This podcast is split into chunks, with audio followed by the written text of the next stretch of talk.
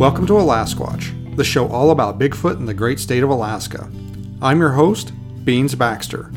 So lace up your boots, zip up your coat, and come with me on an adventure as we explore all things cryptid in the last frontier.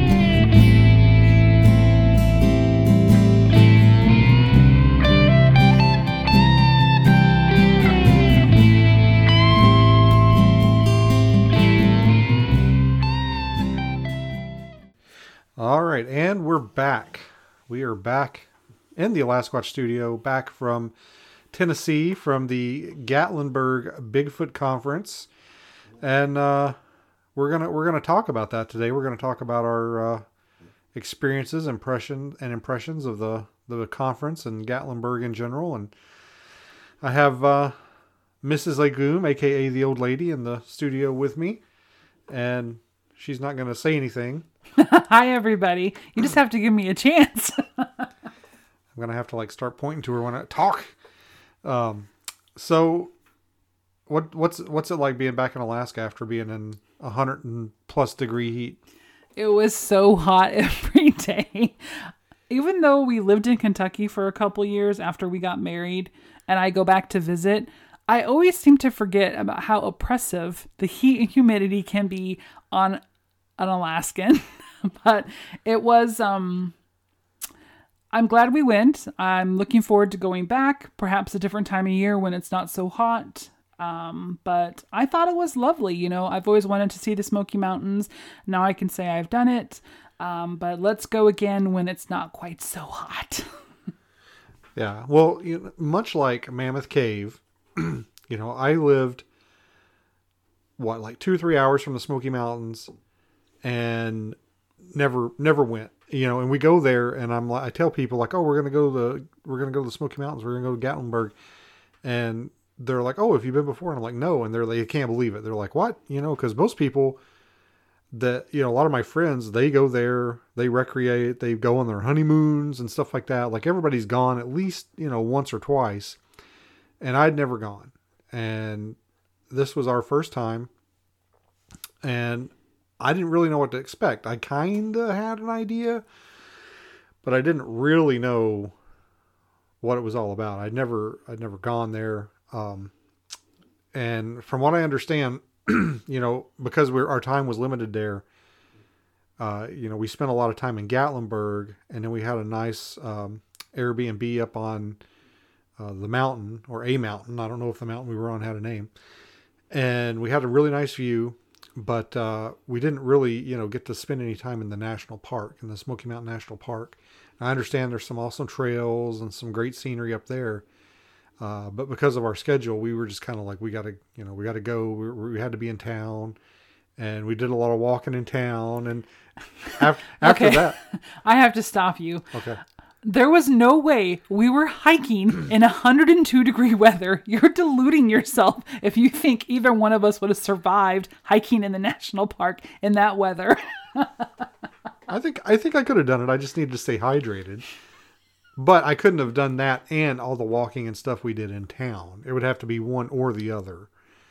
Um, I mean, you got to figure town is going to be hotter than than the woods anyway, because you're not going to have the, you don't have the, the cover, the tree cover in town, and you got all that concrete like reflecting the heat back and forth. Uh, but in the woods, it's always cooler in the woods. There's also a lot more moisture in the woods, which means more humidity. I didn't stop sweating for the four days we were there. it was just nonstop sweating. And, you know, we don't have air conditioning in Alaska because we have such mild temperatures. And what people don't realize when you're not used to air conditioning, it's a shock to the system because we keep our house at 70 degrees. So when you're coming out of 95, 100 degree weather and you come into a place that's set at 70 degrees on air conditioning, it feels like it's 50. Like you're freezing. I don't like air conditioning. Yeah. Well, I, I don't know. I was there for a few days before you, so I was a little bit used to it. And I had done some, um, I'd helped my cousin with some like manual labor stuff. And, well, let me let me correct myself. I say manual labor like literally, it was like a pickup truck load or less. You know, like maybe like a couple of dozen things. The most probably weighing forty pounds that I helped him load into a truck, and um, that was, you know, that about got me. We went to somebody's house and was helping him. He was the guy was moving and he was giving some stuff to my cousin. And uh, at one point, the guy that's moving, he was an older gentleman. He looks at me and he calls his wife in the kitchen and is like, "Get this boy some water." so I'm assuming I probably looked like I needed it. I think you had a pretty good description for Gatlinburg. I'm going to let you say it because it was just too perfect. Well, I because we came in through. Oh, that's great. That's awesome. We came in through uh, Pigeon Forge, or you you guys did too, right? Yeah, we did too. yeah.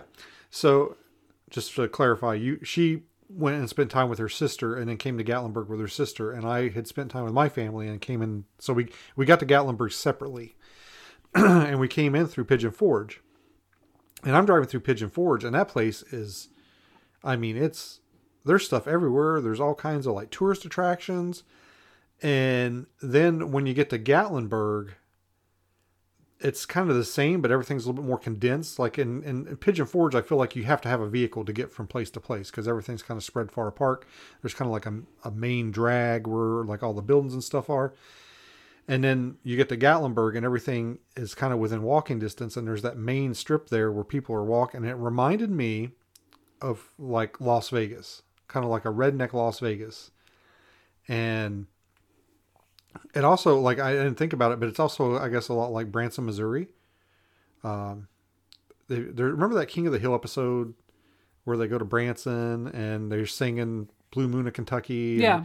yeah. So it kind of reminded me of Branson a little bit, where there's like a bunch of um, attractions and stuff like that to go to. They're all kind of uh, country themed. Uh, I didn't really, I don't remember seeing any like concerts or anything though. It was all like like attractions and and like museums and rides and stuff. There wasn't really any like concerts though, like Branson is known for. Well, they were singing live music at the distillery, but I don't think they have. Um, I think the space is kind of prime real estate, so I was expecting a little bit more of a quaint town. I didn't realize how geared they were towards tourism. Now, I did look a couple places up before we got there, but I was expecting almost like our small town feel with just a little bit more activity. I mean, this place was so busy, so crowded, and anything you could think of, they had. I mean, it was just shop after shop after shop. It was totally like Las Vegas, or um, uh, maybe even a larger version of Atlantic City, the boardwalk there in Atlantic City. But I was surprised about how busy it was.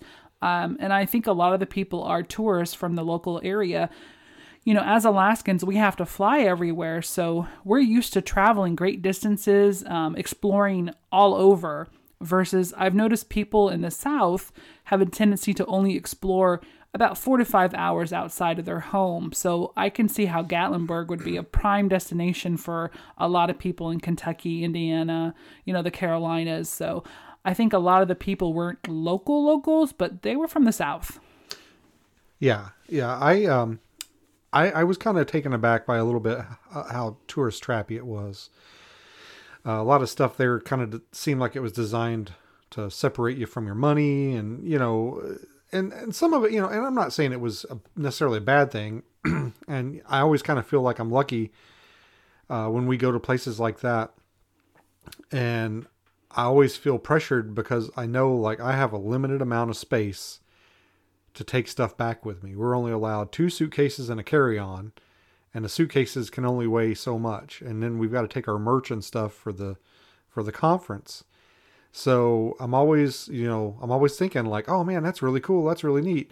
I can't get that back home. You know, like there's no way I can get that. So it really helps me curb my spending uh, because being so limited with what I can take back. So, um, it's always uh, nice to go to those tourist traps and know that I'm I'm kind of insulated from from being uh, uh, separated from my money uh, for for things that I don't really need. Although it is nice to pick up a souvenir, you know, here or there, and I got a couple things that I you know think are kind of neat and unique. But uh, yeah, I was really surprised at the amount of uh, traffic, the amount of foot traffic. Uh, like you, I want to go back, but I want to go back maybe in the fall when it's a little cooler and maybe less people. I don't know. Um, didn't seem to be a ton of children running around. That's a plus. Yeah, on the streets or in the conference. Uh, now, when we went to Crypticon in Lexington, there were a lot of kids. Uh, and the uh, what do you the mountain monster guys were there, but they're kind they're kind of you know a big draw for kids. Uh, but this one, I man, I don't recall really seeing any kids. I'm sure there were a few, but it really seemed like the number of like little kids uh, was a lot less than other conferences I've seen. And even just like walking up and down the streets in Gatlinburg, I don't remember. I mean, I see it, you know, a few here and there, but I don't remember seeing a lot of kids. Well, you know, I had a theory for that. I think a lot of people who have kids are probably going to go towards uh, Pigeon Forge. There's a, the water parks there, some roller coasters. I think a little bit more kid activity. And Gatlinburg was quite expensive. Um, from the Airbnbs to the hotels, it averaged anywhere between you know 150 to 350 dollars a night on average. So I think a lot of times people are probably not going to want to spend that kind of money to bring their entire family and then have to also pay for all the expenses of getting into different places. So I think it's a little, it's like Las Vegas, you know, it's for older, you know, a little bit older people, not old, old but older. Yeah, and you know we had we had Friday to kind of explore Gatlinburg, and we didn't, you know, we left uh, the Airbnb and we went uh, into town, but we didn't really go anywhere outside of town. We kind of stayed in town. Um, we didn't explore Pigeon Forge really at all, other than driving through it. Um, and then you know parking was an issue. Uh, we ended up like having to find a parking spot uh, on Friday where we could kind of pay, and you know then you had you had to leave the car there all day. You couldn't really come and go, and that you know that's not something we're really used to dealing with. And um, so we were kind of limited in, where we wanted to go there, just there on the strip. But we really, we actually saw some really cool stuff. We went to the uh, the Ripley's Aquarium. We took your niece there. Uh, we went to the Ripley's Museum, which honestly I think the one in Atlantic City was probably a little bit better. Um, the one in Gatlinburg, it seemed like it was um, it was a little bit more spread out. It was like multiple floors, and I don't think the attractions were quite as interactive as the one in Atlantic City. But this is also like post COVID too, and I was a little bit more like, well, I'm not touching that. I do remember seeing some interactive things, but I was just like, I don't want to touch that. You know, everybody's been touching that. Uh, so maybe that might have had something to do with it, but it seemed like I, rem- I remember more like fun things to do at the Atlantic City Ripley's, where you could like walk through that tunnel that was turning and stuff, and that that seemed like it was a little bit more um, fun and interactive than the the Gatlinburg Ripley's. But the aquarium was really cool. But you could buy tickets uh, to get in like all the Ripley attractions, and they had like a haunted house. We didn't go in that, but your um, sister and, and, niece did. And then they had um, some kind of car museum there that we didn't get to go into. That wasn't. I don't think that was a Ripley's attraction though. But uh, there was a, there was some cool stuff there that I'd like to go back and check out. That we just didn't have the time to to get into. Um, I wanted to go to uh, Smoky Mountain Knife Works. That uh, fun fact, that knife over there, see that Swiss Army knife over there in the corner with Bigfoot on it. I actually ordered that from Smoky Mountain Knife Works, so that actually came from uh, there, that that area. And uh, I've always wanted. I, me and my dad used to get those catalogs all the time, the Smoky Mountain Knife Works catalog, and I always wanted to go in there. And it's supposed to be like the biggest knife store in the country, maybe. And uh, we didn't get to we didn't get to go. We didn't have time. Well, you should have said something. We would have made time. you have to point these things out. But we had some good food too. What was that place we had breakfast at? The pancake the pancake pancake factory. That was really good. Um, and you can tell it was popular. There was a line the whole time we were there. Um, and then we went to what was supposed to rated the highest steakhouse in the area, and I think um I think it deserves the rating, the Alamo. So yeah. Well, fun fact: we were standing in line at the Pancake Factory. We were the last people in line, and um, I'm standing there, I'm facing the building, and I hear you go, "Oh, hi, Seth!" And I turn around, and here comes Seth Breedlove and the Small Town Monsters crew walking up, and uh, they stood in line behind us. And uh, well, no, they actually got to go in before us because they were a smaller party or something, and um, so they got in and got seated before we did, even though they were in line behind us. And uh, that that was funny because you recognize I. I don't even know, like, I wasn't paying attention. I was oblivious, you know. I'm just wanting to go in and get food. And you saw him walking. I'm surprised you recognized him. Um, he's pretty recognizable, I think. I mean, he dresses a unique way, and you know that hair of his, you know, is pretty recognizable. So I don't know. I've seen him plenty of times at conferences, and then also, you know, in his documentaries. So I recognize him, no problem. But he had been there multiple times and made some recommendations. You could tell people who had been there before all said, "Oh, make sure you go here," and then, "Oh, make sure you order this." So um, you can tell people seem to enjoy Gatlinburg, and I really enjoyed it. You know, I just think I want to try it a different time of year, and um, definitely explore the park more. But I don't think I could have hiked in that kind of weather. No way. Well, the um, steakhouse we went to, the Alamo Steakhouse, we're in the steakhouse, like waiting on our food, or maybe just getting ready to order. And uh, one of my buddies from Kentucky had texted me and was like, "Oh, you know, I love the Alamo Steakhouse. It's my favorite." And I like sent him a picture of the menu. And I was like, "This one." but yeah, it was uh, it was good. It was really good food. Um, you know, a lot of wait times though. No matter where you go, you know, you you're probably going to wait for food. Yeah, that's pretty normal for touristy areas, though, especially when, you know, they're quite busy. So we're kind of used to that, you know. Basically, when you're starting to get hungry, go ahead and go to the restaurant because you're going to be waiting 30 to minutes to maybe even an hour for your food. So I think we're pretty experienced when it comes to to travel. We know don't wait till you're starving to start looking for food. Go get food. Like I I ordered that pizza the moment we arrived at the Airbnb. I was finding a delivery place for pizza before you even got there because I knew when you arrived you were going to be hungry and the pizza was was there what right after you or right no right before It you. was there when I got there. Yeah, yeah. Well, that reminds me of that time we were in Vegas and we wanted to go to the buffet at the was it the Bellagio or yeah. and we get there and we wait and we wait and we wait and we wait and we wait and the line's moving and we waiting and we waiting and we wait and I'm starving. Like I'm shaking. I'm so hungry. And I find I think we're at the end of the line. I'm like oh okay like just around that corner is the buffet. And me and some other guy like walk down and turn and look down the corner and the line just keeps going as far as the eye can see. Like there's no end in sight. Like I think it went down and turned another corner. And I was like, I we have to go somewhere else. Like I cannot wait this long to eat, and we ended up not getting to eat there. so, so it's stuff like that that you're like, that's that that's it's trained us as to to find food. And uh, well, when we went to the Alamo Steakhouse, they said they said it was going to be an hour and a half, and we ended up only waiting forty five minutes. But uh, yeah, I mean, you you've got to you've got to like plan those things. You've got to plan for to get food in advance of when you're going to need it because you might not be able to get it when when you need it so yeah uh, that was that was uh that was a good meal uh, i'm glad we went there Yeah, it was a great steak and really good dessert. We took key lime pie to go. You had cheesecake to go, and I had it for breakfast the next morning. It was so good. I love key lime pie.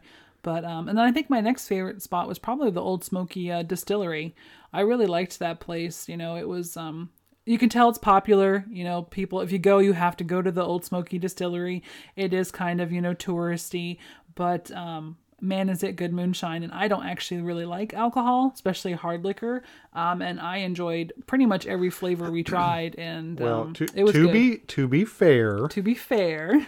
that's not real moonshine Well, I know because the first one we had, remember she said this is pretty much just to wake you up. That was pure moonshine. That was strong. I I need the candy flavored stuff. nobody drinks moonshine because they're like it's so good nobody drinks it for the taste yeah, they just want to the effects. But um, no, I like the f- heavily flavored uh, moonshine.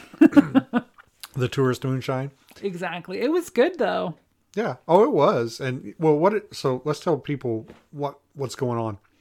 So you go in, and uh, it's a distillery where they make moonshine, and it's, I, I mean, it's just it's a huge store. Like we didn't even look at all of it. We only looked at like a quarter of it, I think. Like there was like two corners of the room or of the building that we didn't even go into. And a live band. and you walk in and they have this little station set up and they have bartenders and uh, they give you samples and it costs five you give them five dollars and they give you i don't even remember how many. It was many nine. was it nine drinks Yep. i didn't think it was that many but they give you samples and it but it's in a it's not a shot it's literally like a thimble it's just enough to get the taste of what you're drinking it's not it's not a shot glass if it was a shot glass y- you know, most people have to be carried out of there. So it's just a little thimble. They start off with the real moonshine that tastes like paint thinner, and then um, they give you they give you two shots that are pretty strong. Or well, I say shots, but I mean thimbles. They give you two drinks that are pretty strong, and then they start giving you the more um, palatable drinks, uh, like the flavored stuff. They had like watermelon and uh, the Java bean and the apple pie and uh, what else did they have? White chocolate strawberry. White chocolate, and uh, strawberry. limoncello was really good. Yeah. Um, blue raspberry, which is like Jolly Ranchers. So is the watermelon. It just tastes like someone dissolved Jolly Ranchers in moonshine. what it tasted like. And there was another one that we had that oh banana, banana pudding. I actually really enjoyed that one, but we could only take so many so much back. yeah. Again, we're we're you know faced with like, well, we can only take so much back. We still ended up buying like Six, six jars. I could have easily bought a dozen. Just pretty much every flavor I tried, I enjoyed. But um, we were we were limited on space. But the great part about it is you pay five dollars to try these samples to figure out what you want. You know what flavors you like, what you don't, and then they give you a coupon for five dollars off if you make a purchase. So basically, you get your money back if you buy something. Yeah. So we paid five dollars each to do the tasting. They gave us ten dollars in coupons. So basically, the the tasting didn't cost us anything. Uh, and then we bought so much that they gave us a cooler, a little like soft sided cooler to put the stuff in. Um, we ended up, I think the stuff that we opened while we were there, we ended up like leaving with your sister, Mm-hmm. and we ended up bringing um, only like three of the six home or something. We brought back four of six, and we gave one away as a gift. Yeah, and um, the the strawberry I think was probably my favorite too because you like you said it tastes it tastes almost like strawberry milk. Like it it's it's dangerous. Like I don't think the alcohol content is like that crazy. I think it's like 40 proof or something. So it's Not not, that crazy. It's only forty proof. well maybe but- not even that. But you're know. right. Yeah. I I don't think it was super high because I was able to drink quite a bit over ice and only feel like pleasant. I wasn't, you know. Yeah, you can drink a lot. It is dangerous. Yeah. And I think we've still got a thing of apple pie up there that I'm kind of Yeah, and Java. yeah. Oh, is there? Yeah, there's Java up there too. Oh, you got excited. I'll try. We'll try and save it. we got company coming. We'll try and save save some for them.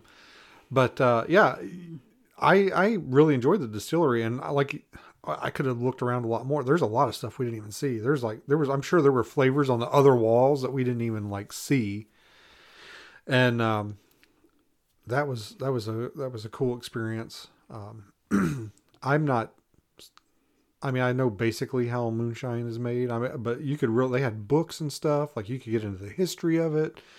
Um, there was all kinds of stuff there. You know, even if you're not into drinking the moonshine, if you're just interested in like bootlegging and and uh, what they call them, like moon runners or something like that, or shine runners and uh, stuff like that. That's how NASCAR got started. Did you know that? No. Yeah, they would um, build these cars, these uh, race cars, and they would run the shine in them. They would they would drive from place to place. Sometimes they would you know black out, you know, drive with no lights on, so that the law wouldn't see them or catch on. And uh, that's kind of how some of the the first like stock car races came about. They were racing their, their shine cars. Well, I knew the I know the Duke boys did it. yeah I remember that in their show. Um, no, it was it was a lot of fun, and you can tell they want you to enjoy your experience. They had um, windows into the distillery, and you could see it at every stage, like from beginning to end. They showed you every single stage, what it looks like. You can smell it to the what's that called, mash or something. yeah the mash. you can you know smell it and um, they had some great deals you know we bought six jars and we got one jar free we got a cooler and we got two cases of like margarita mix too they gave us so we got a lot for our money Yeah, I forgot about that. I didn't I didn't get to try any. it's like bonuses they like they'll, they'll walk you through it they're like if you buy this many you get this if you buy this many you get Yeah. this and that was the, that was the old Smoky distillery. Now there's other distilleries because I noticed your sister had bought some from a different place called like Sugarland or something. Mm-hmm. And I didn't even see that place. I don't know where that place was. it wasn't that far away like it was on the same strip Hmm, We probably walked right by it and I didn't notice it. Yeah, I think if we plan on going in the fall, next fall, not this fall, like we're thinking, then we'll definitely be able to take our time walking. It won't be as hot or oppressive, and we won't have any commitments. So we were we were there for a convention. So um, and anything outside of it was just bonus. But we were there to work. yeah. Well, speaking of the convention, so this takes us, you know, we we walked the the streets of Gatlinburg. We we saw the aquarium. We saw Ripley's. um, we almost died from heat exhaustion. We, you know, I, I packed uh, six six bottles of moonshine back to the car in a hundred degree heat. I remember you saying something like, "Oh, I hope they don't. I hope they don't explode." And I was like, "Oh, they're not going to explode." And then, like in the back of my mind, I'm like, "What if they do explode?"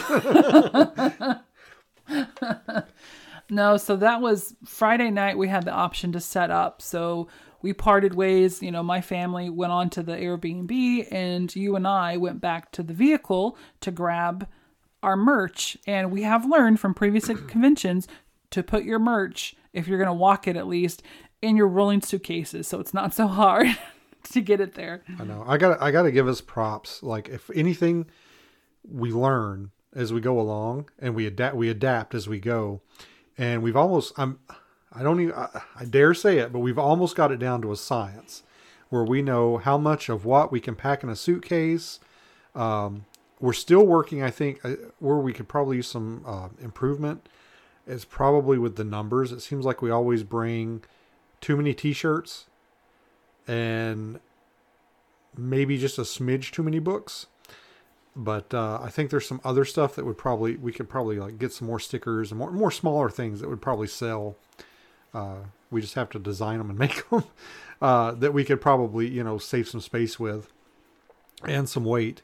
But uh, yeah, I mean we've got we've got two suitcases, all the stuff that goes on our table, all the stuff we sell, you know, our tablecloth, like basically our entire operation breaks down into those two suitcases. They're on wheels.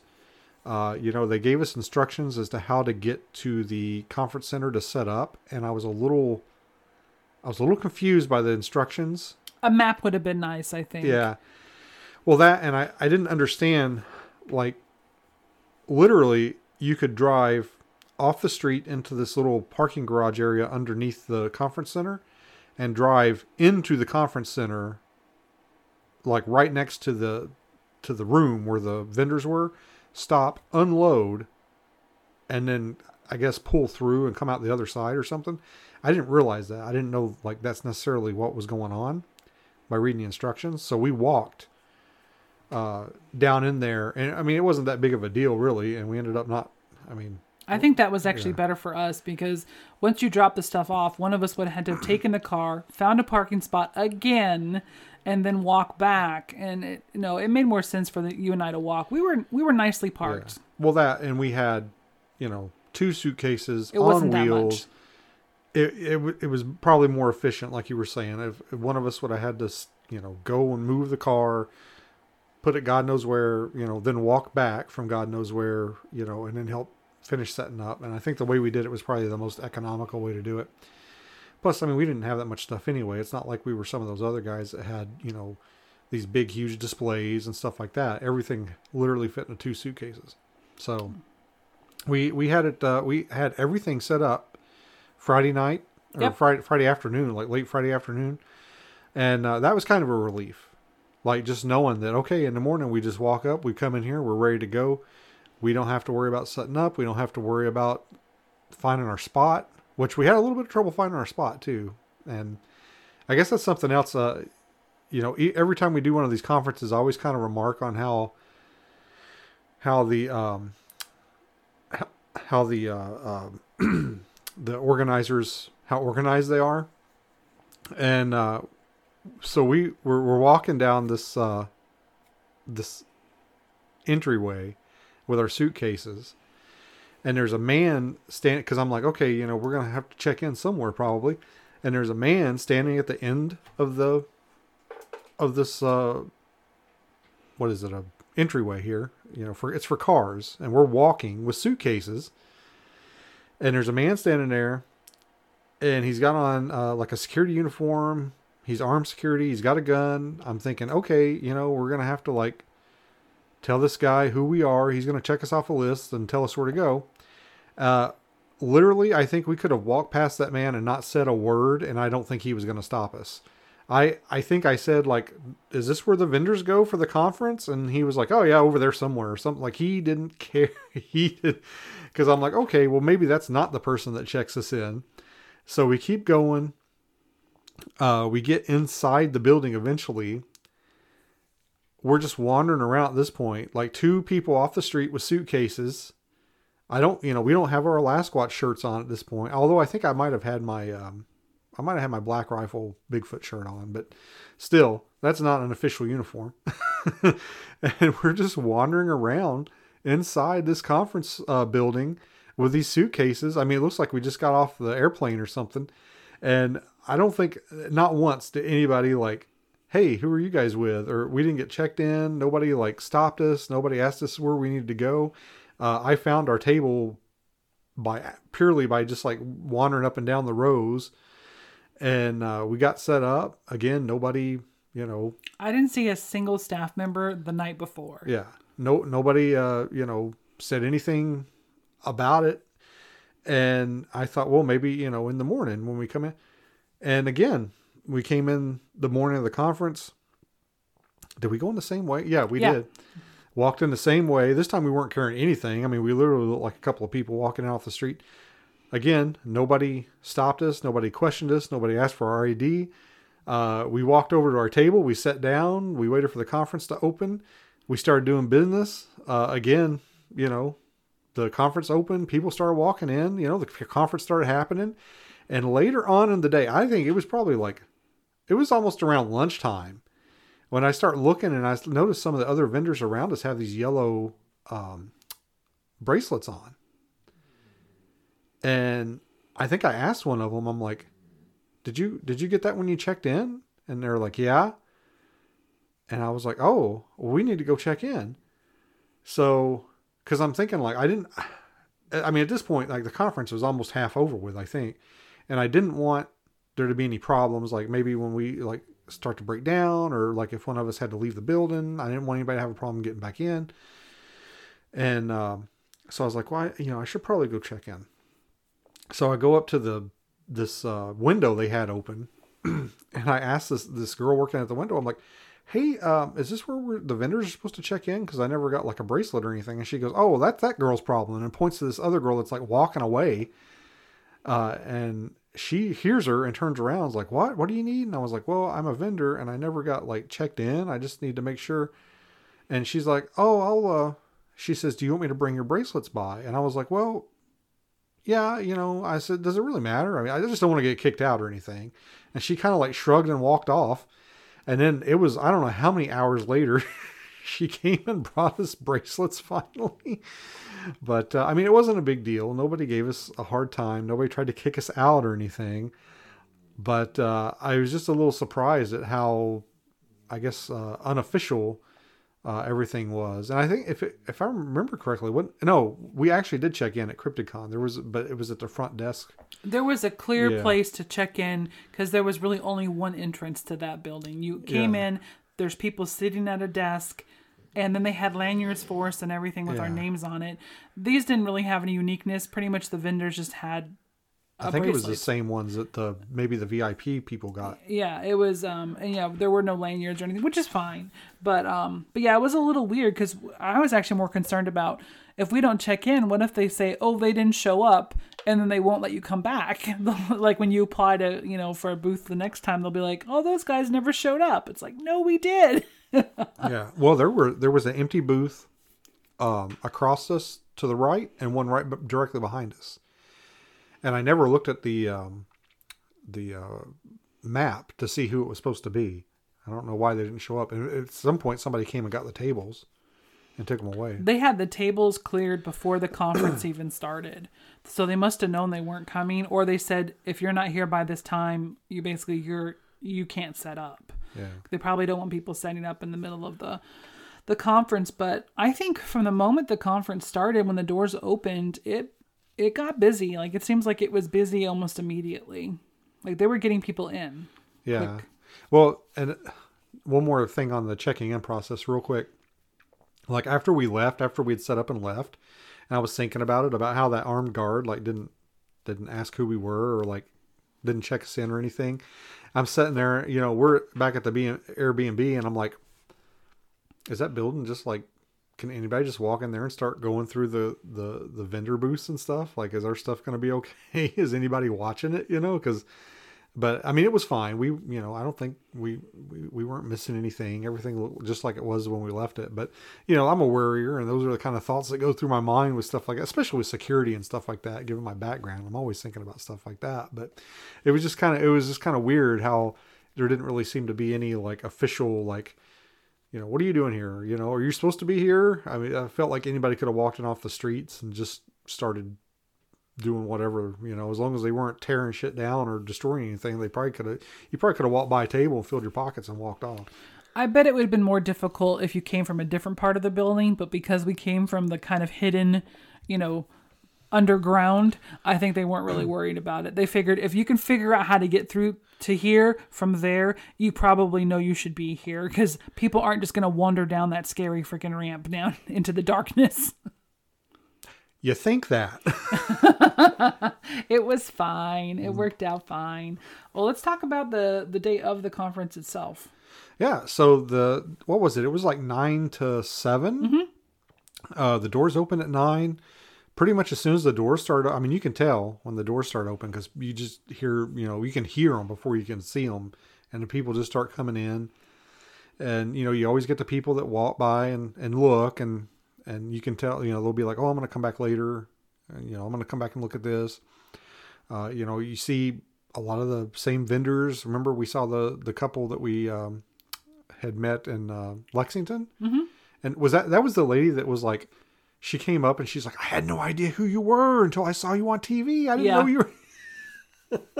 Well, she said she saw you on TV. She was watching like something Bigfoot with her mom, and she recognized you. And she goes, "Oh my God, that's the guy um, who had a booth next to us in uh, in Lexington." Like she she recognized you because she bought your book in Lexington, Abandoned, and then her husband bought some stickers from us because he I think he does the design, so he liked looking at the different designs. And then this time around, she um she bought your second book, you know, Squatch Cop. So, and she's like, I saw you on TV. I couldn't believe it. But yeah, you know, so you see, you know, some of the same people, and uh, you know, we saw uh, Russ Acord from uh, Expedition Bigfoot. We got to talk to him a little bit before um, the conference started, and uh, it's always good to see him. Uh, we saw, uh, I met for the first time Sean Forker and uh, Baker from the Sasquatch Experience podcast. I've been on their podcast before, but I never met them in person, so that was kind of cool but you know it's just a it's a one day it's a one day event uh it's only from like nine to seven and of course you know having a, a booth uh, where i'm selling books that people want signed. It's hard for me to get away from the booth sometime. And uh, i don't you know i don't i didn't quite get to hang out with everybody like i wanted to. I went and hung out with uh, seth and alex uh, petikoff for a little while. But uh, for the most part i stuck around the booth as much as i could uh, during the day because you know i want to sign the books for people. Uh, but yeah, I had a I had a good time, and um, I, I noticed I, at one point I got up to go to the restroom, and uh, I was walking into the the restrooms were where the uh, speakers were, and I walk in, and Alex uh, Petikoff was speaking, and he was talking about uh, the cabin at Area A, because he you know they'd gone out there this. Uh, uh, summer and done some filming, and it was kind of weird walking in and see it because I saw the picture and I'm like, I know where that is, and then hear him talk about it. Uh, so that was kind of that was kind of neat, and I hope uh, I hope the people got a got a kick out of that. Hearing that the speaker hall looked almost full when I went in there and he was talking, and you could tell like when the speakers would when a speaker would go on, you know, because the crowd would kind of thin out and then they'd have little breaks where people would come through. But uh, what were your impressions of the the conference? Um, so I think now this is my fourth fourth conference, and it's amazing how none of them are ever perfect. But I guess you know that's pretty much impossible. Um, I liked the setup. I thought the the tables were separated nicely, but still close enough to where there weren't large gaps. Um, I liked the fact that the speaker booths were right next to everyone else's booths. They weren't in a separate room, um, and we could not hear the from the speaker room it wasn't carrying over, so we didn't have any kind of overlapping back and forth that was annoying. So I thought the setup was great. Um, the informal check-in was a little weird. You know, I've never had we've never had it to where like you didn't have a little more formal check-in process, but um, and then they had food um, right there in the main area, so we were I was able to pull away and get us some grub. Um, so no, I really enjoyed this one. I enjoyed it a lot. Um, there were big rushes of people during the breaks, um, and I felt kind of bad because I think sometimes um, there were so many people that people felt obligated to move more quickly from around the booths than you know maybe um, you know a lot of people or maybe they're just looking for a particular thing so they weren't really you know doing more than a you know quick glance. But um and then we have people who want to talk to you which is fine you know that's what you're there for is to you know network and to talk to people um, not just about your books, but about Bigfoot. But um, a lot of people have a tendency to linger a little too long, or when someone else comes up to the booth that might be interested in something, um, they wouldn't really move to the side temporarily and then continue the conversation during a lull. So um, I could tell some people wanted to like talk to you or maybe ask about the books or some of the stuff we had on the table, but they couldn't quite find a moment to break in to the conversation. So I think a lot of times people need to realize that, you know, yes, you're there to talk to people, to discuss things, but you're also there to raise funds so you can continue research. True. Yeah, it was there were some interesting conversations had, but again, you know, there there's a, there was a couple of times where I was talking to somebody and I could tell there was somebody behind them or off to the side that kind of wanted you know, or they or they'd be like pointing at my book, and then like talking to their whoever they were with, and they would stand there for a few minutes waiting for a chance, and then they would wander off, and then in my mind I'm like, oh man, you know, like did I did I just miss a sale, or are they going to come back? You know, I which you know I try not to make it's not about the money really, but at the same time it kind of is, especially when you travel that far. You know, it's nice to make a little bit back, you know, to justify the trip and to put into the coffers. But uh, man, there was some cool stories uh, I got to hear. Uh, there was some stuff about um, you know Bigfoot, dog, and uh, Dogman always comes up to Bigfoot conferences. People always want to talk about Dogman. Um, people always want to tell you about their own encounters, and uh, you know that's great. And that's what you know, like the Sasquatch Sasquatch Experience guys. That they had a whole you know that was their, their that's why they were there was to collect encounters and um, I think they got some. In fact, they just put out a podcast uh, yesterday or today, I think, where they talk about the encounters they collected during the conference. And I haven't got a chance to listen to it yet, but uh, I'm I'm looking forward to it, and I'm going to count and see how many that that they um, talk about that I heard myself from people at, at the booth. yeah, I don't mind um, interacting with people and discussing, you know, what goes into some of the stuff that we've created but for me, you know, I'm more interested in just being your support staff. You know, I'm there to help you and assist you. And I like seeing the new places and meeting new people, but I'm not quite as interested in uh, and what people have to tell me. but um, hopefully that doesn't sound too bad. But sometimes I can hold my own okay just because of, you know, what I've learned from you and watching some of the same stuff you watch when I'm in the same room. But um, a lot of times people start talking and it goes over my head. I'm just like, if you want to talk about Alaska, I'm your person. If you want to talk about orbs, um, I might not be able to help you so much. but uh, but no, I mean, people I thought were really nice. We had some nice people come up to the booth. Um, it seems like everyone was having a good time. So I think this conference was uh, was a success. Yeah, yeah. Uh, I know we're tr- we're kind of trying to do like a little circuit. So we did Lexington, we did Gatlinburg, and I'm thinking I want to try something like maybe the Mothman Festival in, in West Virginia or something like that. I want to try and do one more that we haven't done yet. And then maybe we can kind of say, okay, well, let's go back and do Crypticon or let's go back and do, you know, Gatlinburg, uh, you know, kind of weigh the pros and cons of each and decide which one we want to do. Uh, really, the only con that I have against Gatlinburg is that it was only one day, and it seemed like it it died down pretty early compared to some of the others. Um, I think it, we were at Crypticon. We made sales during the last hour. I think we even made a sale, maybe made a sale or two while we were tearing down. Uh, Gatlinburg, I don't think we made any sales in the last two hours. Well, what was weird too is the the paperwork we got from the you know the conference said that you're not allowed to shut down prior to it stopping at 7 p.m. So I was like, okay, like we're not allowed to take anything down until 7. Everyone around us started tearing everything down about 5:30. And then finally, about six o'clock, we're like, we're the only one that's like not tearing anything down in our row. I mean, people had their stuff cleared away completely by six o'clock, and we hadn't even started shutting down, which it doesn't take us too long. But I was like, we're to be the only ones left, and no one else was walking around really. So we were like, okay, I guess we won't get into trouble if we go ahead and shut down too. Yeah. Well, I kind of think I think that's kind of a. Well, I mean, it's a written rule that you're not supposed to break down early, but I think everybody everywhere does it. I've kind of noticed that so far. It seems like nobody pays attention to that rule.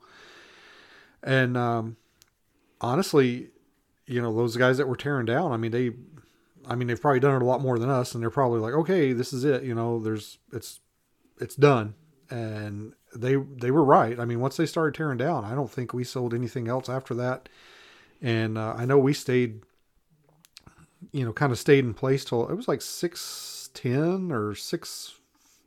I, it was a couple of minutes after six, I think, when we started tearing down. Of course, it takes us, you know, ten minutes you know, always, the the most uh, you know complicated thing we have to do when we're tearing down is to fold the tablecloth. You know, it doesn't take us that long. Uh, but yeah, I mean, we were tore down. We were back at the at the Airbnb by like six forty five. Yeah, I think a part of the problem is is they had a speaker on at um, six, and the speaker wasn't going to end till the conference ended. It was kind of weird timing. Well, it was um, uh, Q and A. It was a Q and A with all the speakers. Yeah. So I think everyone that was on the floor, all the shoppers, basically went in there for that. Um, maybe if we, I don't know how long it went. Uh, Alex, I think, told me it went a little, it ran a little long. So maybe if we'd hung around till after that, maybe we might have made another sale or 2 Mm-hmm. But I don't, I don't know. I don't think so. It, it seemed like pretty much after that it was done. Yeah, I think maybe they should have ended the Q and A then um, before the end of the conference, so that way you know last minute shoppers had an opportunity to shop. But having the Q and A go at the same time the booths are like getting ready to shut down, I think maybe wasn't very um, con- you know helpful for shopping. But oh well. Yeah. And my only other criticism of the conference, which is my criticism for most conferences, is that I wish it was the the vendor area was free for everybody, and then you just pay to go in and see the speakers. Uh, there was so much foot traffic outside. If even you know, ten percent of those people came just wandered through, uh, they would have they would their numbers would have been astronomical for people walking through. I, I, wish, and I've seen a couple of conferences where they do that, where the vendor area is free for everybody, and then, you know, to pay the the paid areas where you go to see the speakers, and um, most of them have, you know, they just don't have the venue set up to where they can do it like that, where they have that separation between the speakers and the guests or the vendors. But um, I think I think they could probably do it there if they really, if they if they really tried. All they would really need uh, is just some more of those uh, those barriers that they had. You know, they had those barriers set up um, for the lines for the speakers. All they really need is just a couple more of those uh, set up and somebody checking badges. You know, to give people access in there to the speakers. Well, when I went into the speaker room to use the restroom, I actually had a gentleman stop me and ask if I needed help finding a seat. So they were at least observing people, like trying to help people find seats. So they could have totally turned people away um, if they didn't have wristbands to see speakers, if they were just walking the floor. But yeah, I was kind of surprised when we first learned that, that basically members of the public weren't allowed to just come in for free. They had to pay a minimum of $25 for general admission. So my sister, brother-in-law, and niece wanted to come to the conference and they didn't care about seeing any of the speakers. They just wanted to see the stuff on the floor and kind of see, you know, us work. Um, so that means she paid $75 to come in and for my niece to get a little Bigfoot plushie and, um, you know, walk around and kind of say hello to us. So I felt kind of bad. I was like, man, you know, they paid that money just to basically be there for an hour and for my niece to find like a Bigfoot, you know, toy she wanted. I was like, uh, that's not very, I don't know. They need to encourage people to be involved in the Bigfoot world, not, you know, turn people away by saying there's a price to this. But oh well, you know, I still I would still go back, you know, to the Gatlinburg conference. Yeah, yeah. I think um, I think we'll probably definitely head back to Gatlinburg as tourists at some point, and possibly go back to the fest or the conference. I want to um, check out Pigeon Forge and Gatlinburg, and I don't know. I want to check out the Mothman Festival at some point, even if maybe if we have to go there as tourists. But I kind of want to. I want to. I want to do a couple more conferences in that part of the world, and um, then decide which one we want to do again. You know, it's it's fun because it's a conference and you get to go and work the conference, but it's also you know there we both now we both have family in that area, so uh, it's a good excuse to you know do some traveling and uh, see a part of the world we haven't seen before and hang out with family members. And Well, I think that's the babies telling us we need to stop because Yeah. they're barking. there's there's probably a moose in the yard or something, and they're trying to scare him off. So anyway, that's our uh, hot take on the Gatlinburg Bigfoot, or no, I'm sorry, the Smoky Mountain Bigfoot Conference in Gatlinburg uh, that just happened this last uh, July 2022. And uh, we will be back here in the Alaska studio here pretty soon. Uh, we got, uh, like I said earlier, we got some company coming this week, so maybe not episode uh, next week, but the one after definitely will have something for you. Only if my sister, who's visiting from Mexico, has something about the chupacabra, but I don't think she's seen the chupacabra on her daily hikes there. Yeah, I think Chupacabra is more um, Cuba, maybe the Bermuda area. Um, Yeah, Hey, and if you were at the conference and you're now listening to the podcast brand new, uh, thanks for uh, joining the community. I hope you enjoy uh, the older episodes and episodes to come. And if for some reason you didn't pick up merch at the conference that you're interested in, make sure to visit our website, alasquatchpodcast.com, and pick up Beans' new book, uh, Squatch Cop, and anything else that tickles your fancy. yes, yes. I always forget to uh, to pimp the website when I get on when I'm signing off here. Uh, most of the time, we do a, a wrap up like this for most of the conferences we go to. Uh, otherwise, I generally have some kind of Alaska themed content uh, to go on here. Uh, occasionally, we'll talk about something out of Alaska or a different state, but most of the time, I try and keep it Alaska themed. Uh, talk about Alaska issues, uh, stuff like that. But um, Well, if you want something in Alaska, let me put it like this. The Smoky Mountains were beautiful, but I couldn't help but think they should change the name from Smoky Mountains to Smoky Really Big Hills. yeah, Ours are a lot bigger. I, I made a post on Instagram when we got to the uh, bed and breakfast, and I was looking, and I'm like, I took a picture and I posted it to Instagram. I'm like, they call these mountains? Everything's bigger in Alaska, including the mountains. That's right.